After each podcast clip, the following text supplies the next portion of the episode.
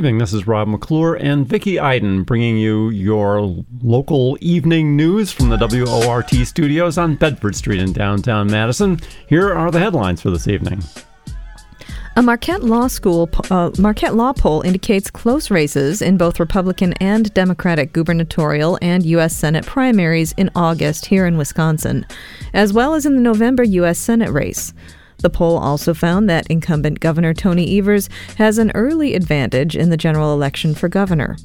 In the Republican gubernatorial primary, Tim Michels and Rebecca Kleefisch are virtually tied with a quarter of the respondents supporting each candidate.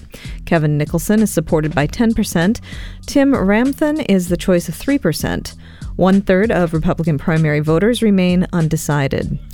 In the Democratic primary for U.S. Senate, Mandela Barnes and Alex Lasry are each supported by about one quarter of the respondents. Sarah Godlewski is the choice of 9%, and Tom Nelson holds 7%. More than one third of the Democratic respondents are undecided. Wayne Strong, a retired Madison police lieutenant with a long and diverse record of civic and social engagement, died on Monday. He was 62, according to the Wisconsin State Journal. Strong served as a community member on the Wisconsin State Journal's editorial board and was the co director of the Southside Rangers youth football and cheerleading program. In 2013, Strong made the first of three attempts to win a seat on the Madison School Board, followed by unsuccessful bids in 2014 and again in 2020. Just under a year ago, Strong joined the State Journal's editorial board as a community member. Retired Madison Police Chief Noble Wray remembers Strong not just as a close personal friend, but as a deeply involved community member with a passion for civic engagement. And a moment of levity in today's news. Online voting to name Madison's trash and recycling compactors is underway. Among the proposals to name the electric trash compactor is Crush Farley and Rosie the Rubbisher. Among the proposals to name the electric recycling compactor is Flatten Oswalt, Compressica Simpson, and Lin Manuel Squaranda. The Streets Division says it received over 500 unique naming suggestions. Voting ends Tuesday, July 5th. More info is online at cityofmadison.com slash news. And those are the headlines. Now on to the rest of the day's top stories. This morning, GOP lawmakers gavelled in and gavelled out a special legislative session on abortion access without taking any action. So, Planned Parenthood pinked out the state capitol to call upon legislature, legislators to repeal an archaic law which will otherwise make abortion illegal when Roe v. Wade is overturned. Our reporter Tegan Carter has the story. Demonstrators chanted in the Wisconsin State Capitol building this morning during the special legislative session to attempt to repeal Wisconsin's 172 year old abortion law. It is our duty to fight for our freedom. It is our duty to fight for our freedom. It is our duty to win. It is our duty to win. We must love one another and protect one another. We must love one another and protect one another. We have nothing to lose but our chains. We have nothing to lose but our chains. Planned Parenthood led the rally along with a speaking event where Tara Stangler, a campus leader at University of Wisconsin, kicked it off with a discussion of representation of BIPOC and queer people in the conversation of reproductive rights. Everyone is included in our, not just white folks, not just affluent folks. It is everyone. So the minute they come for any of us, they're coming for all of us.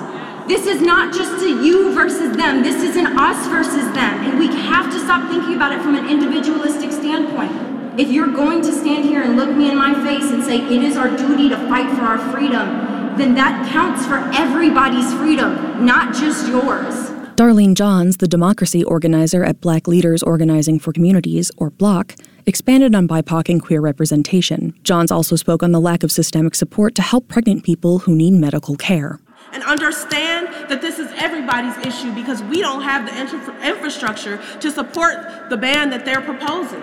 And it's a ban that they, largely, they, the Supreme Court, largely will not be subject to because they got the ducats, they got the dollars to do what they want to do to help the people that they want to help. We don't got that. I don't have that. So continue to organize, continue to speak, and continue to be loud. Sarah Noble is a community advocate from Milwaukee and former executive director of the Reproductive Justice Collective. Noble talked about how abortion access intersects with the struggle for truly equitable rights.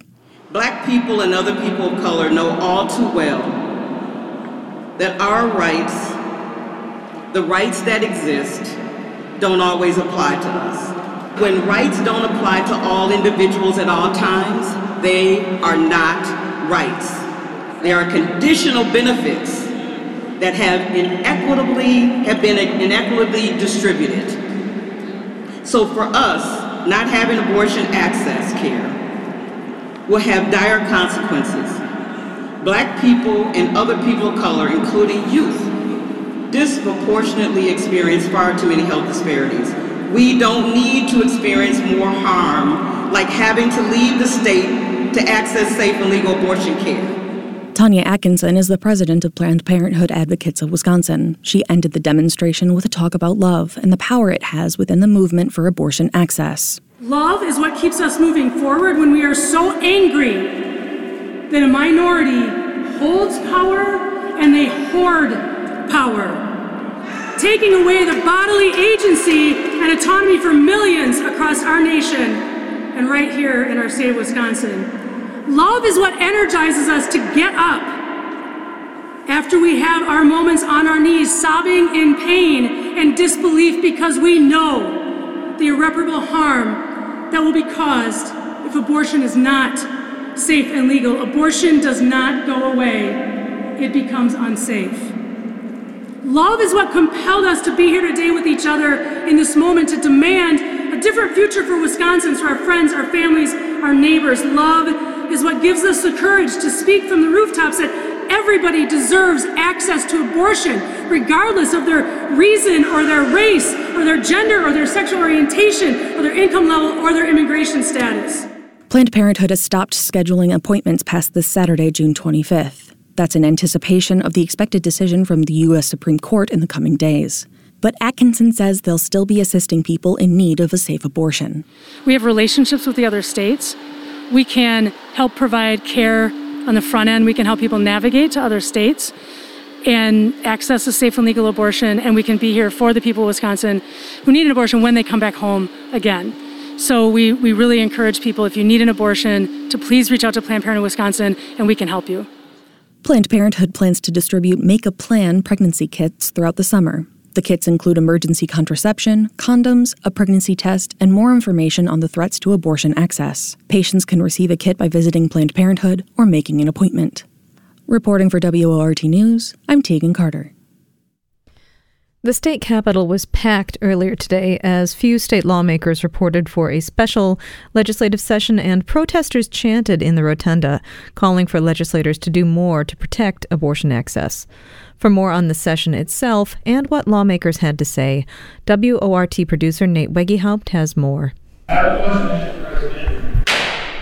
Today's special session, called on by Governor Tony Evers to address the state's 173 year old abortion ban, lasted all of around 14 seconds.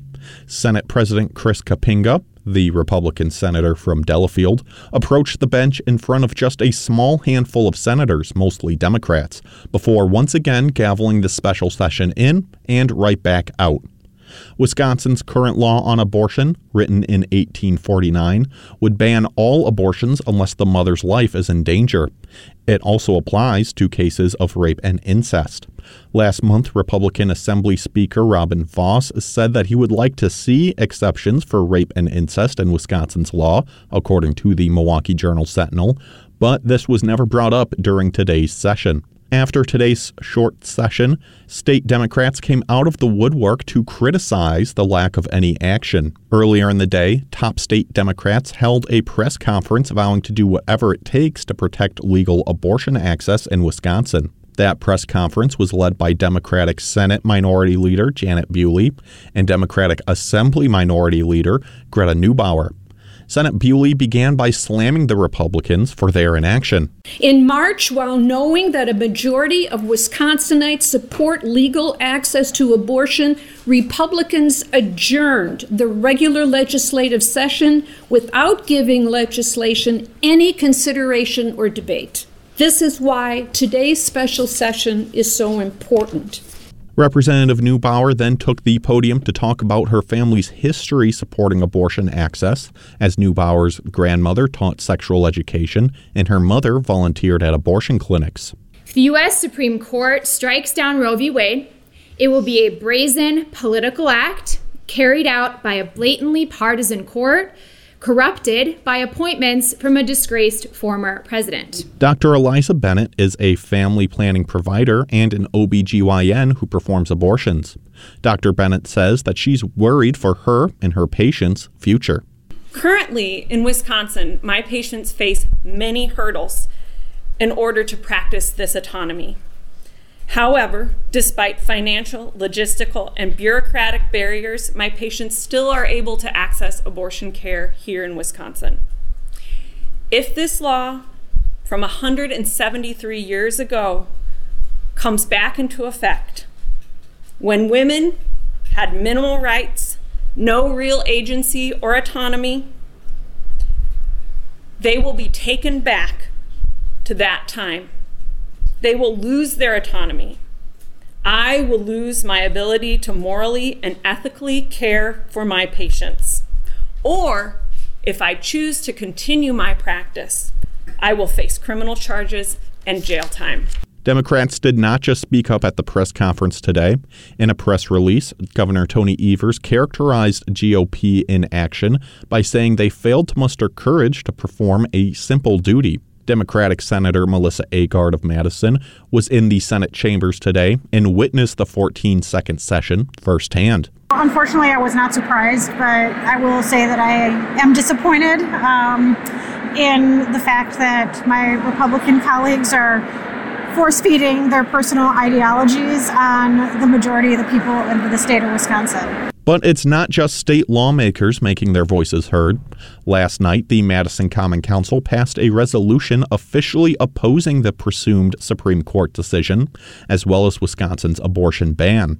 The resolution also states that it supports the Madison Police Department in not physically arresting anyone who provides an abortion. In the latest Marquette Law School poll released earlier today, 58% of Wisconsinites say abortion should be legal in all or most cases, while 35% say they think it should be illegal in all or most cases.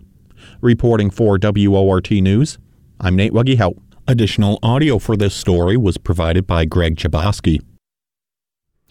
Well, after today's special session, with the state's 173 year old abortion law still on the books, as we've just heard, abortion access will shortly disappear in Wisconsin. But that doesn't mean that abortion access is disappearing everywhere. In addition to the interviews you just heard, our producer Nate Wegehaupt also spoke with Planned Parenthood Illinois about how they've been preparing for Wisconsin's abortion ban. This is a portion of their conversation. The full interview can be found online at wortfm.org. So, just just starting things off here, Bridget, uh, looking at you know once Roe is overturned, or if Roe is overturned, I guess we still have to say that. Uh, are are you expecting an influx of out of state patients uh, once that happens? What what do you think that's going to look like for Planned Parenthood Illinois? We are expecting a surge of out of state patients because we know Illinois is surrounded by states that once Roe is overturned, that access to abortion will be cut off almost immediately.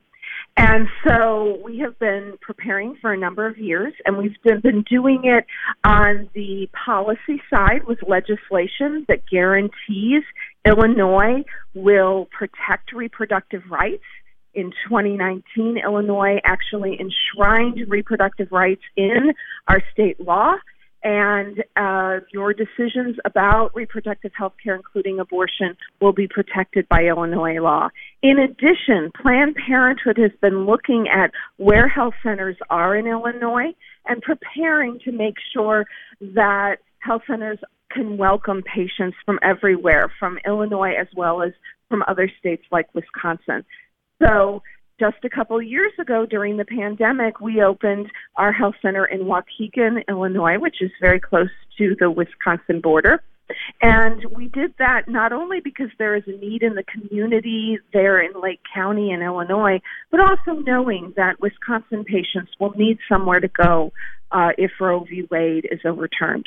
And then is Wisconsin the only state that's surrounding Illinois that has a abortion ban or something similar to that where you are expecting uh, any sort of influx? No, actually, most states that border Illinois will be um, enacting a trigger law or some sort of pre existing ban that has been uh, enjoined and not enforced since Roe v. Wade. One state that will need to take action is Indiana. They do not have anything on the books right now, but their governor has promised a special session in order to enact some sort of ban. So we do expect uh, that patients will start coming to us within days. We learned this when Texas banned abortion after six weeks. Our first patients from Texas fleeing that very restrictive law arrived in Illinois just two days after it came into effect.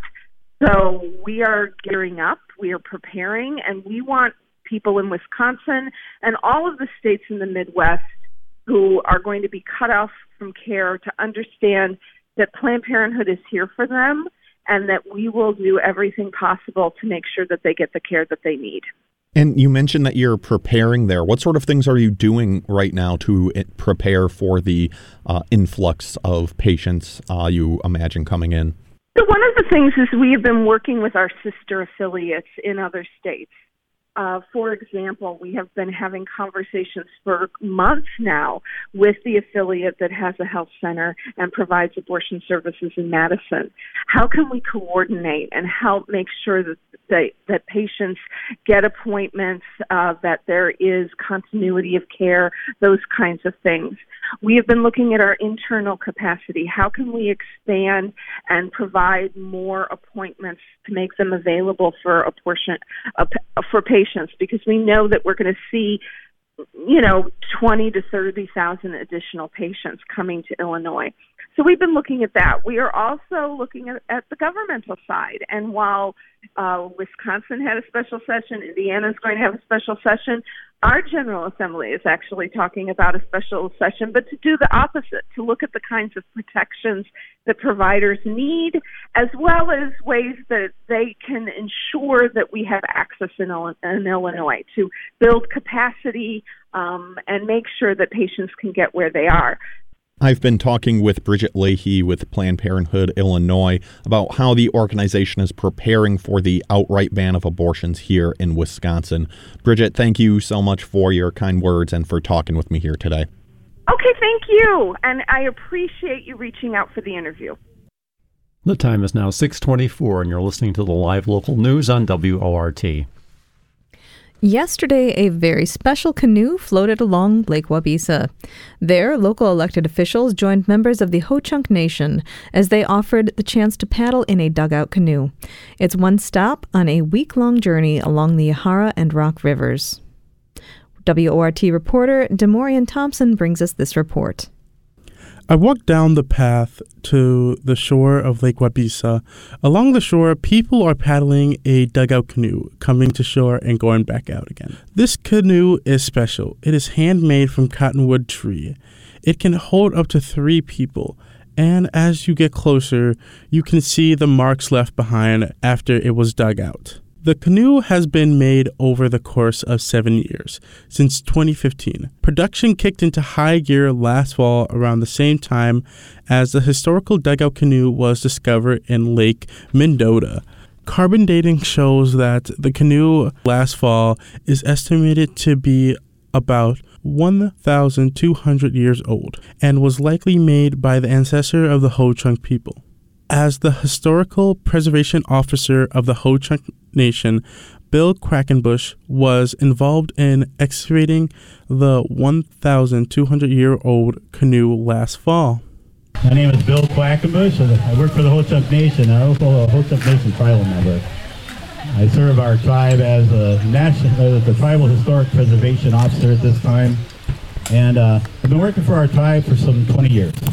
And this week, Quackenbush is helping to bring more cultural education by leading this dugout canoe down the Rock and Yahara River. The paddling launched on Monday from Lake Mendota, and it will end this Friday on the Rock River in Beloit. Along the way, paddlers are making stops to show off their canoes, including today's stop at Lake Farm County Park. I asked Quackenbush more about the history of this canoe that was on the water this week. Hello, I'm Demarion Thompson uh, from WORT News, and I just have a couple questions for you.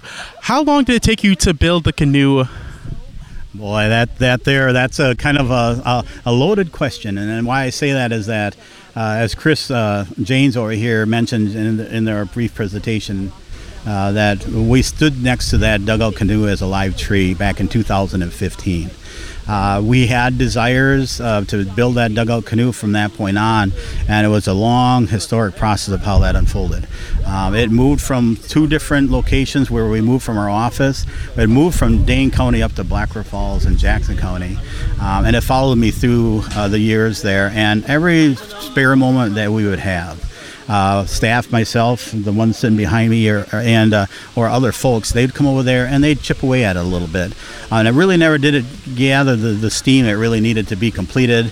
Um, as wood, as you know, probably it does have a, a, a, longevity of life, and it was beginning to lose its bark, and it was kind of looking kind of like, wow, that project's going to be a long project. Lo and behold, a year and a half ago, uh, our tribe reached out to create an educational grant that they had, had got. And from that grant, they asked for our division there to create uh, some um, educational curricula there that included using our culture to better educate our youth there and to prepare them for a better life. And, and through that process, we kept thinking about that canoe and how we could work that into that. And, and this is what it unfolded through that year and a half of real working on that dugout canoe, we'd pick away on our own spare time. We all have our busy days. And, and so what we ended up doing was taking the spare time there and devoting it toward the dugout canoe.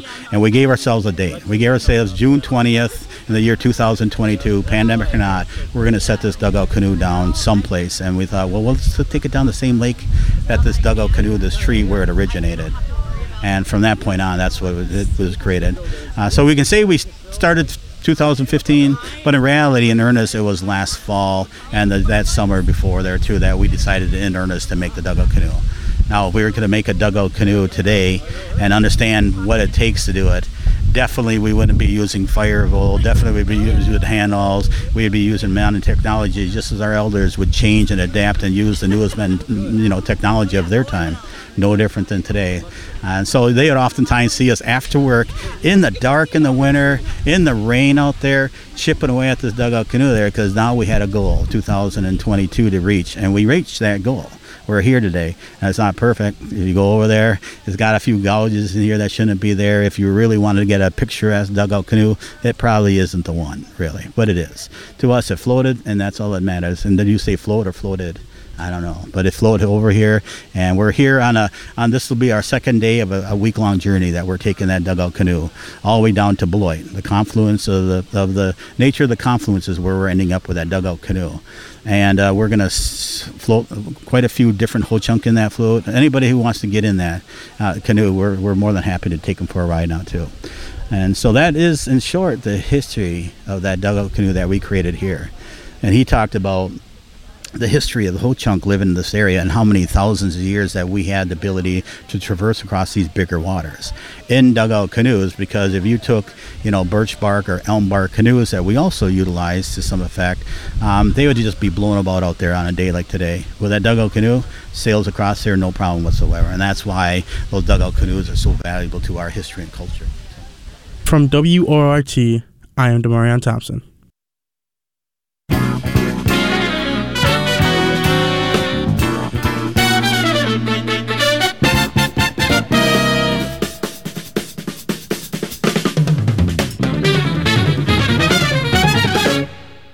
Time is now 6:32 and you're listening to the live local news on WORT. I'm your host Rob McClure here with my co-host Vicki Iden. Thanks for staying with us. 45 years ago, Elvis Presley played one of his last ever shows in Madison.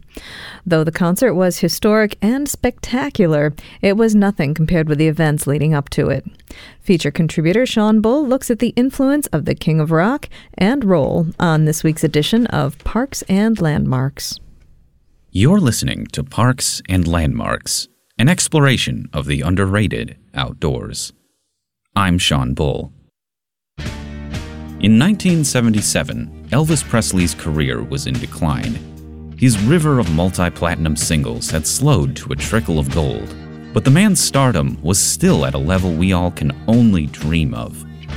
The crown of the King of Rock and Roll is a lifetime appointment. Even if Elvis's career had been going downhill for two decades, he was still one of the biggest names on the planet.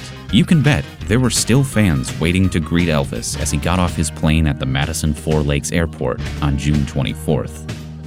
It was 1 in the morning, but a small crowd welcomed the king as he entered a waiting limousine and was whisked away.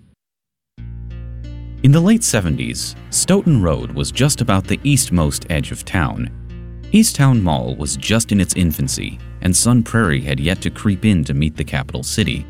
But since Highway 51 takes commercial traffic from New Orleans to the UP, businesses along the route stayed busy.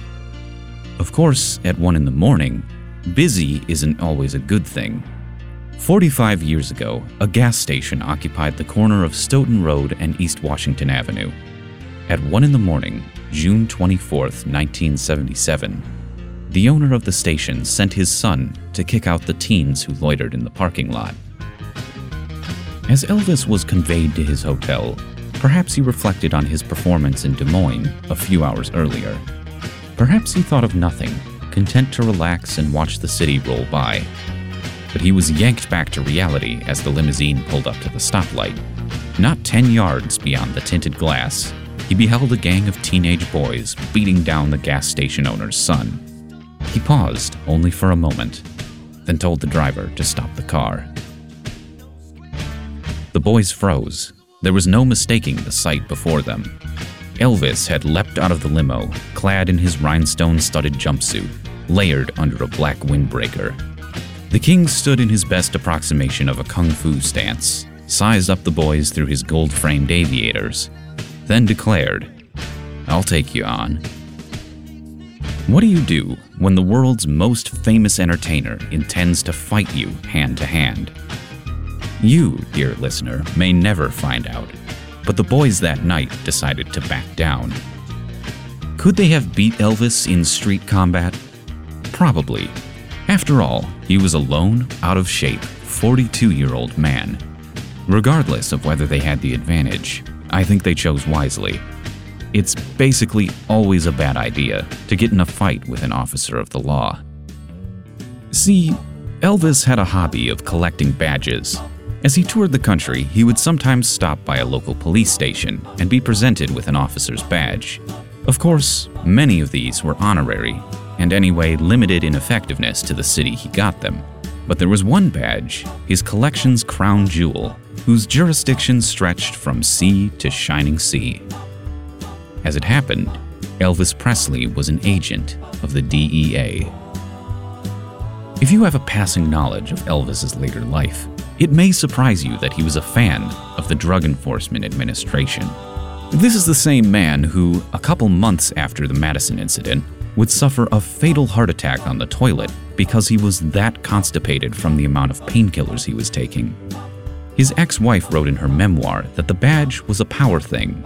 Quote, with the federal narcotics badge, he could legally enter any country, both wearing guns and carrying any drugs he wished. That may or may not have been true, but I also think he genuinely wanted to make a difference. He saw street drugs as dangerous and didn't see the irony of his own substance abuse. Elvis's doctor later talked about the level of denial Presley held. Elvis, quote, didn't see the wrong in it. He felt that by getting it from a doctor, he wasn't the common, everyday junkie getting something off the street. So, in 1970, Elvis wrote to Richard Nixon asking to be bestowed the badge and powers of an agent of the Bureau of Narcotics and Dangerous Drugs. Presley and the president met in the Oval Office. and by the end of the day, Elvis had his badge. He carried it everywhere, and when Nixon later folded the Bureau into the newly created Drug Enforcement Administration, Elvis added a DEA windbreaker to his offstage ensemble. In his letters to President Nixon, Elvis talked about using his narcotics badge to be an ambassador, a positive role model. He had his badge and jacket on him in Madison, but the thing is, he didn't need them. Down to his last day, Elvis Presley commanded respect beyond what any office or badge could give. That night in Madison, the man stopped a beatdown with nothing but his presence, his raw aura. Elvis helped up the station owner's son, shook hands with everyone involved, then stepped back into the limo and slipped away into the night. Just over two months later, Elvis Presley was dead the gas station, too, eventually came to pass. The car dealership that replaced it put up a small gray marker stone along the sidewalk with a plaque recounting the Elvis fight. But now, even that is worse for the wear. Even if the plaque didn't keep wearing out, a larger than life tale like this deserves better than some weathered gravestone to commemorate it. As it happens, a movie about Elvis is coming to theaters this Friday, 45 years to the day after he last graced our city. Will the movie include the karate incident? I can only hope so, but I'm not sure I would be satisfied with even that as a tribute. We have five years to make up something fitting before we hit the 50th anniversary, and I think I have just the thing. Remember Bucky on Parade? A few years ago, we collectively decided that our city would be better if it were sprinkled with 80 some life size statues of Bucky Badger, each painted and themed differently. And we were absolutely right. I still think back fondly on the summer of 2018 when I would explore the city with friends, discovering a new Bucky each time we went out. Maybe I shouldn't infer a pattern from two instances, but if you count the 2006 Cow Parade, it seems we're due fiberglass statues every 10 years or so. Can you imagine if, in summer 2027, Madison was descended upon by dozens of karate Elvis statues? At every turn, a brightly painted rock star, hands up, ready to defend the city. Not only would this be the perfect amount of fun and whimsical, it would provide closure on and recognition for an event which I still believe hasn't been covered enough. Just think about it. And until that day comes, thanks for listening. Thank you very much. If you'd like to suggest a topic for Parks and Landmarks to cover, please send it my way at sean.bull at wortfm.org. Tell me about your favorite underrated spot outdoors, or whatever you feel is related. This segment's title is intentionally broad, so just go for it. I'd love to hear from you guys. Again, my email is sean.bull at wortfm.org. For WORT News, I'm Sean Bull. And it's time now for the most comprehensive weather report on the airwaves with WORT weather guru, Rob McClure. Well, we didn't quite reach the same level with this week's heat wave that we did last week. We hit 94 briefly yesterday afternoon, uh, late in the afternoon. That's compared with 96 that we achieved last Tuesday. The dew points also held off being terribly oppressive until later yesterday, thankfully, uh, cracking 70 only around noon and eventually hitting 73 before the evening's cold front swept through. Incidentally, while it may sound like there wouldn't be a whole lot of difference between a 70 and a 73 degree dew point temperature, dew point can actually be somewhat deceptive if you're not familiar with how it measures. There's actually 13% more moisture in the air at dew point 73 than there is at dew point 70. So the impact just in that little space on your body's ability to cool itself is definitely noticeable.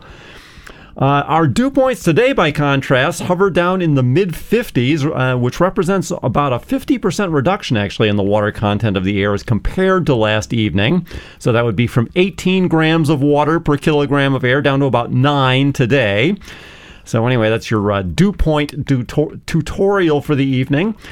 Uh, we managed to avoid widespread rains here as we transitioned air masses later on yesterday, but if you had an eye on the radar in the evening, you will have seen that we were in a, just a small gap between two narrow lines of thunderstorms that were pressing eastward at us and uh, actually growing towards each other from southwest and northeast, respectively. Not quite fast enough, though, to completely close in over us. So the few miles just around Madison generally got uh, only a trace or so of precipitation, though the cumulonimbus towers to all sides and the lowering sun were certainly lovely to look at. Well, in the, we're in the process of breaking our pattern of early week heat and late week cool off. We've seen that two weeks in a row. Uh, and perhaps reversing the trend actually as we get into next week. The early part of next week certainly looks cool at any rate, and we'll see about how the warm up may go after that. If you want to have a look at that pattern in mid transition, you could do worse than pulling up the water vapor image of North America that we have linked on the WORT weather webpage, which shows the last three days worth of goings on in the upper troposphere. At the beginning of that loop, back on Monday, you can see the extremely amplified trough ridge trough pattern that we had from west to east across the continent, with the ridge and its heat about to break forward over us at that point. But then on the image, you can see the strong swirl of low pressure that dives through the western trough and up north with impressive vigor through the Dakotas yesterday before bearing eastward then towards Quebec, decapitating basically the upper ridge and leaving in its wake a nearly zonal jet stream, at least in a couple of segments, lying basically now from west to east across. Oh, roughly the northern tier of states, so the map looks actually a lot like it did a couple of weeks ago. Within that resulting pattern, now there's a, currently a little leftward turning low pressure circulation that's settling southeastward through British Columbia, which will be continuing to head in our direction through the coming weekend and into next week. That will help first lift warmer air back into the region starting tomorrow and continuing through Friday into early Saturday when a surface a surface low spawned by the upper circulation will be lifting to our northwest through Minnesota and drag a cold front through here the warming should be uh, a fair bit more modest than what we saw just the last day or two, and the cold frontal passage is so far looking non severe. Uh, though we're likely to get a couple of good rounds of thunderstorms between uh, what will be concerted warm air and moisture advection Friday night, and then the passing cold frontal boundary on Saturday. After that, we'll be uh, fairly cool through Tuesday, uh, possibly even cool enough to see some diurnal showers with the deepening cumulus that we might have and the cooler low level air for a couple of days there. But anyway, back to tonight. The uh, remaining short cumulus this evening should dissipate with sundown, and skies will generally be clear with surface high pressure passing overhead. Temperatures will drop to the low 60s on light northwesterly winds, which will come down uh, near calm.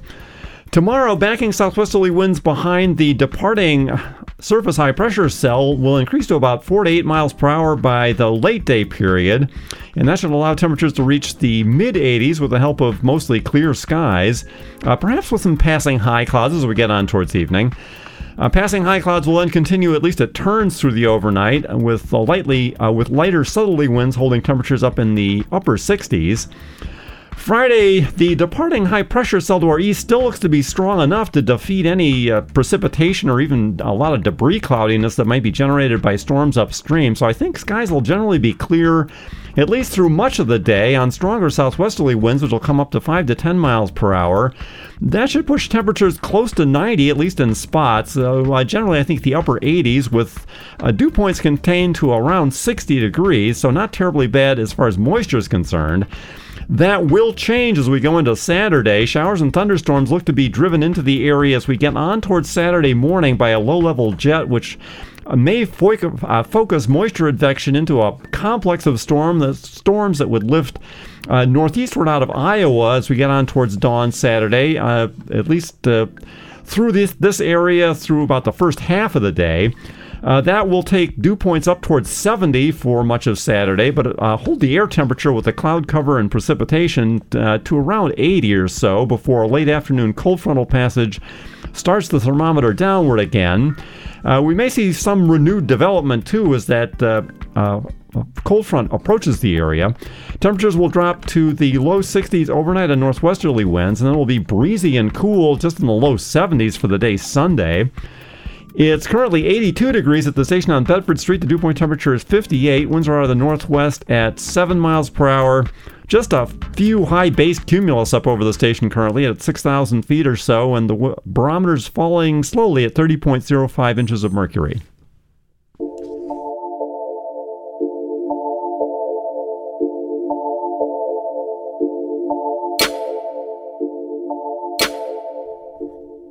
It's now 6:48 p.m. and you're listening to the live local news on WORT.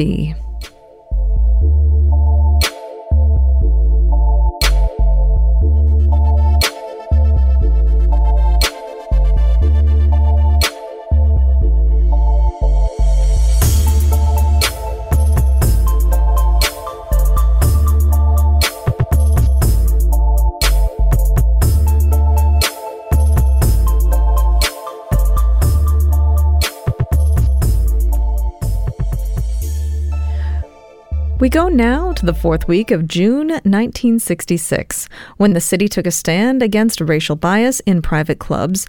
UW students protested the widening war in Vietnam. Dr. Kay Clarenbach helped found Modern Feminism, and tragedy struck at the Henry Vilas Zoo. Here's time traveling Stu Levitan with tonight's Madison in the 60s. All these combined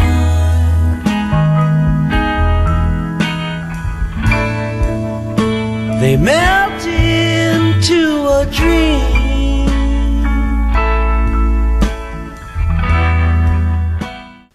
Madison in the 60s, the fourth week of June, 1966. June 24th. The Common Council starts the process to end racial discrimination in private clubs by adopting a report from the Equal Opportunities Commission proposing six steps the city should take to ban such bias. Among them, that no new liquor licenses be granted to any private organization which practice invidious discrimination in their membership policies. Three private clubs in Madison currently follow the whites only clause in their national charters the Eagles, Elks, and Loyal Order of Moose.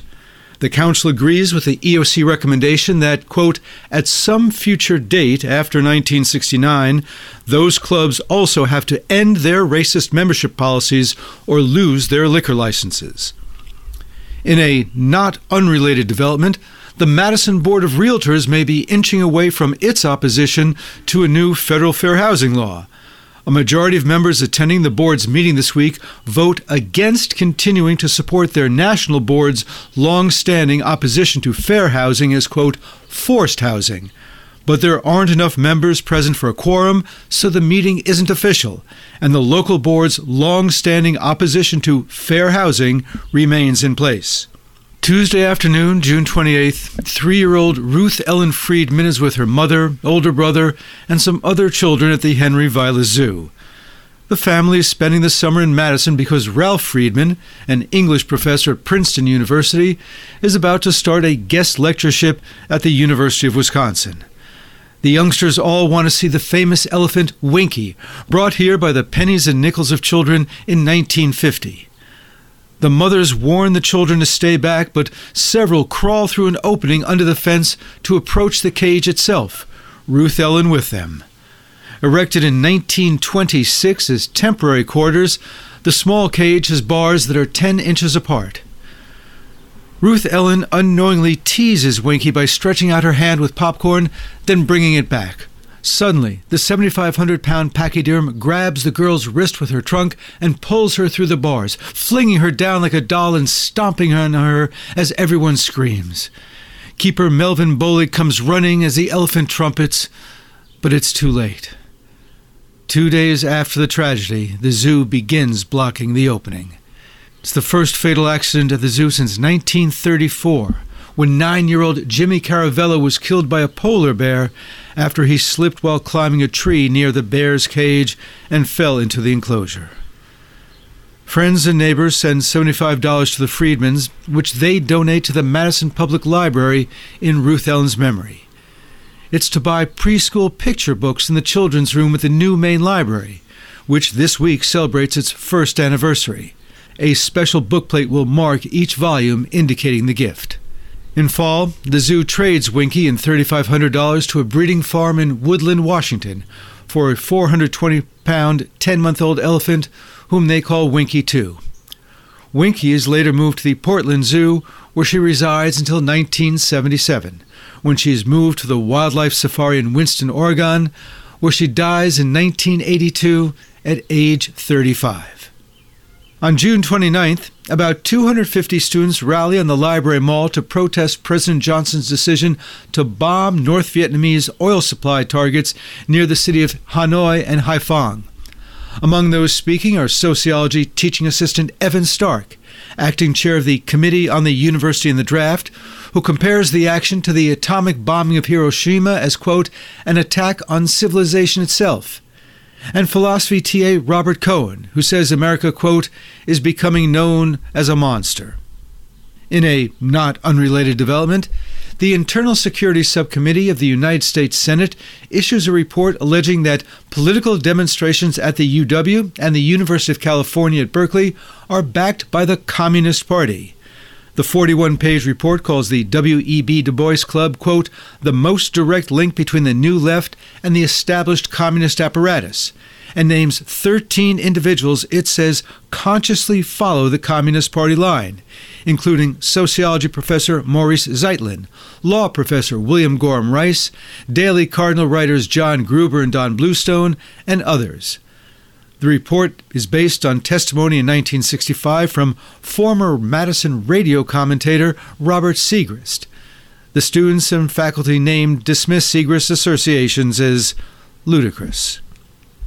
On June 29th and 30th, UW Director of Continuing Education Dr. Kathryn Clarenbach, chair of the Wisconsin Commission on the Status of Women, is in Washington as a delegate to the Federal Status of Women Conference, where she plans to introduce a resolution demanding the Federal Equal Opportunities Commission enforce the gender based provisions of the Civil Rights Act of 1964.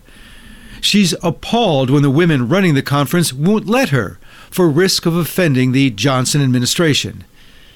It crystallizes her understanding of the need for a national lobby like the NAACP to apply outside pressure. So she organizes a like minded group of activists, starting with Betty Friedan, to sit together at the closing luncheon and founds modern feminism. The eight women decide on the name National Organization for Women, NOW, which Friedan writes on a napkin. The organization's goal? To take the actions needed to bring women into the mainstream of American society. Others at the luncheon join the effort. By dessert, 27 women have put down $5 each, which Clarenbach collects, along with the napkin, becoming NOW's first secretary. In October, Clarenbach organizes the temporary steering committee that organizes NOW's founding conference, where she is elected chair of the board. And the Madison Youth Commission is recommending that businesses and organizations which hold teen dances continue to ignore two state statutes concerning age and parental escorts. State law currently provides that persons under 18 may not attend a public dance unless accompanied by a parent or guardian, and that curfew for persons under 16 is 10 p.m. Police Chief Wilbur Emery says starting to enforce the laws would probably end the growing activity of teen dances, but, quote, if I get an indication the public wants the law enforced, I will enforce it. The Commission makes 10 recommendations, including that dance sponsors prepare a list of, quote, objectionable persons who are not allowed to enter. And that's this week's Madison in the 60s. For your award winning, listener supported WORT News team, I'm Stu Levitan.